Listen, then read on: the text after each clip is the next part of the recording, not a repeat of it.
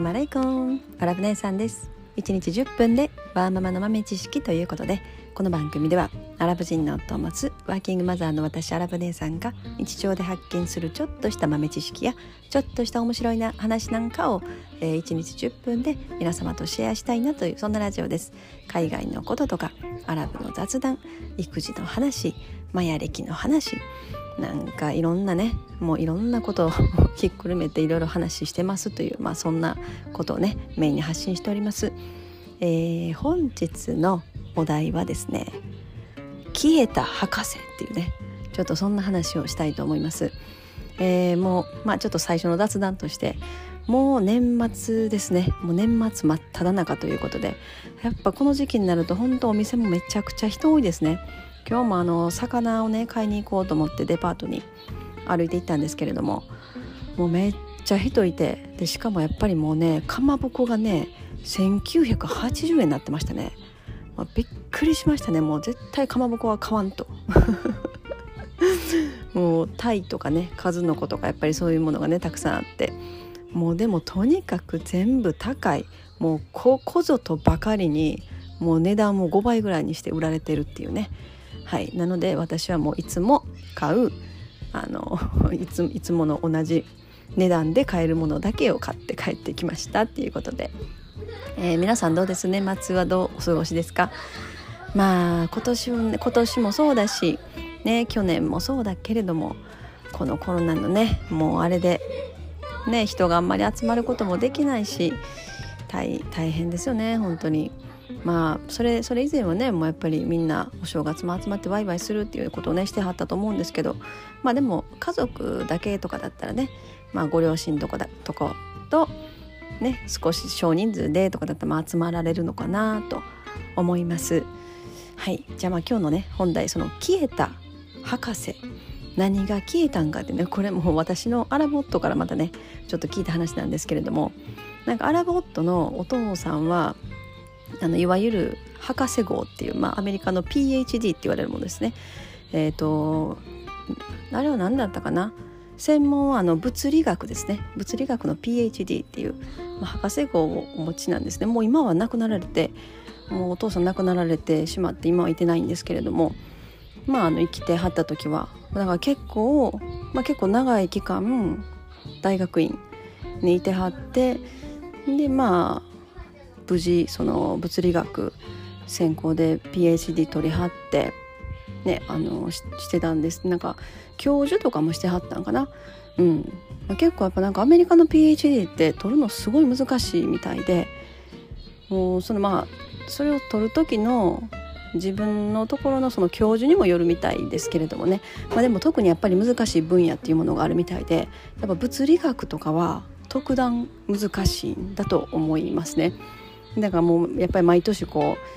うあの落ち落ちて、まあ、次来年も頑張ってっていうので結構長い間何年も頑張られてはる方とかもやっぱり多いみたいですね。はい、でそんなね あのまあ生前ね生前の時のそのお父さんの話っていうことでなんかたまたま昨日そんななんか生前のねお父さんの話が出てきててでその話聞いてたらどっからその話飛んだかな宇宙の話ですねなんか宇宙と NASA とか宇宙とかなんかねそんな話をしてた時にアラボットがそのお父さんが一緒に勉強してた同僚みたいな感じですよね。同じように物理学の PhD を取得するために一緒に勉強してはった。もうものすごい仲いいね。お友達ですよいわば。一緒に勉強して。もう言ったら10年以上同じようにそういう物理学勉強してやってはった人が、まあ、家族ぐるみで仲いいですからね、家にも来たりして一緒にご飯食べたりもう本当に毎日のようにずっとね連絡も取り合う人が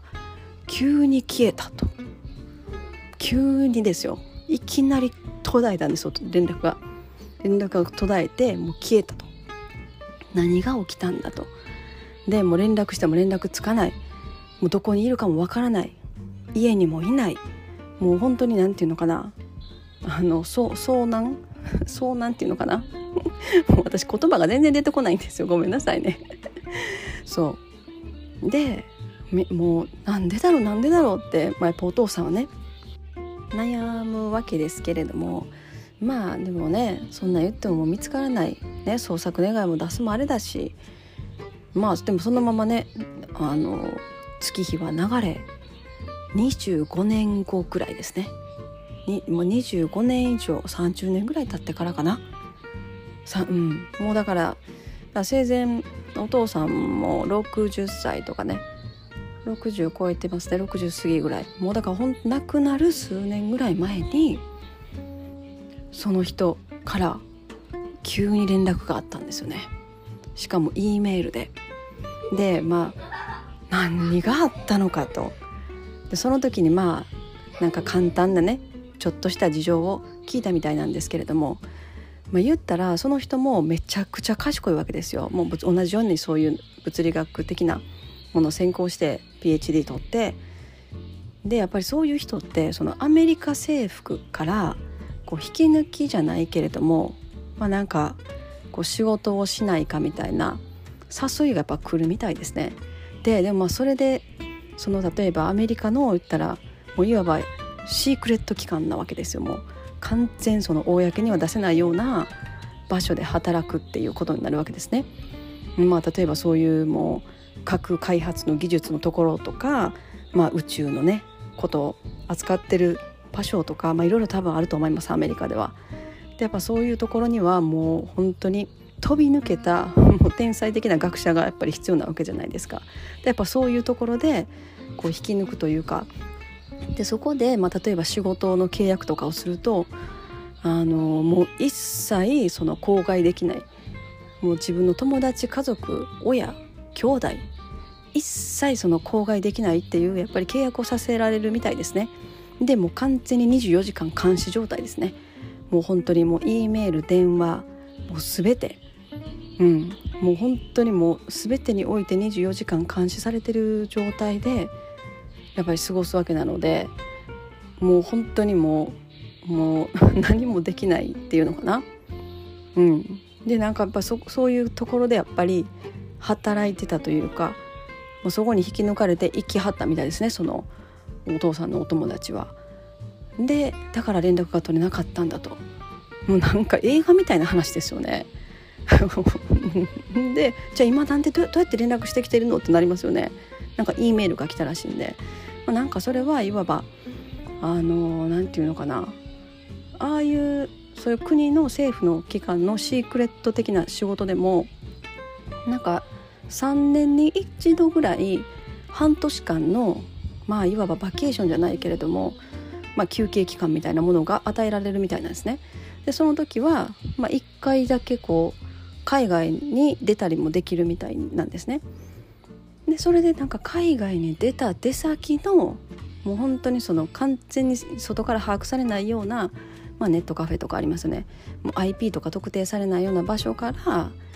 新しいメールアドレスとかを作ってそこからメールを送ってきてるみたいな。もうあの本当にあのアメリカのあのドラマの話の世界ですよ。なんかそんなんやったらしいですね。でそういうとこだからもうこの E メールにもう例えば返信をしてきたとしてももうこれはあの送ってちょっと増したらもうこれは完全削除するから多分その返信してきても受けれないと思うみたいな見れないと思うみたいなことも書いてあったみたいでいやまあでも、まあ、お父さんにしたらあまあ無事でやってるんやっていうことがねその、まあ、30年後であったとしても分かったっていうのだけでね安心されはったと思うんですけれども、まあ、それでもアメリカすごいなって感じですよ。うん、でまあその半年間の、まあ、いわば休憩期間海外にちょっとまあ休息に出たとしても、まあ、その期間中ももう45人のいわばセキュリティですよねもうウォッチされてるわけですよ完全に。ね何してるかとかまあでもよくもそういうところでやっぱり働けるというかもう生活も生活じゃないですよね。でそれで逆にその報酬がいいのかっていうともうそこまで報酬が良いわけでもないみたいでだからやっぱり本当に何だろうこう自分の使命とかなんか使命感を持ってやってるとかもうそれが本当に自分の人生の生きがいやっていう感じじゃないとやっぱああいう仕事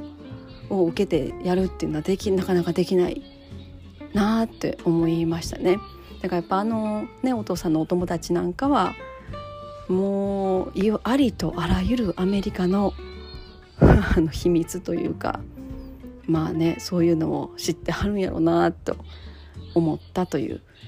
で特にそのお父さんはあのアメリカの中でもああいう NASA とか、まあ、宇宙と宇宙開発とかをしてるところに所属してたのかな、まあ、いわゆるあのエリア51って呼ばれてるような、まあ、宇宙人がいるんちゃうかとかあのステルスキーがあるんちゃうかとか UFO をあそこで解剖したとかねいろんな噂が回ってるあの場所にいてはったみたいなんでいや、あ、れは絶対にも宇宙人のこと知ってるなって 私は妄想してるっていうはい今日はねそんな話でした。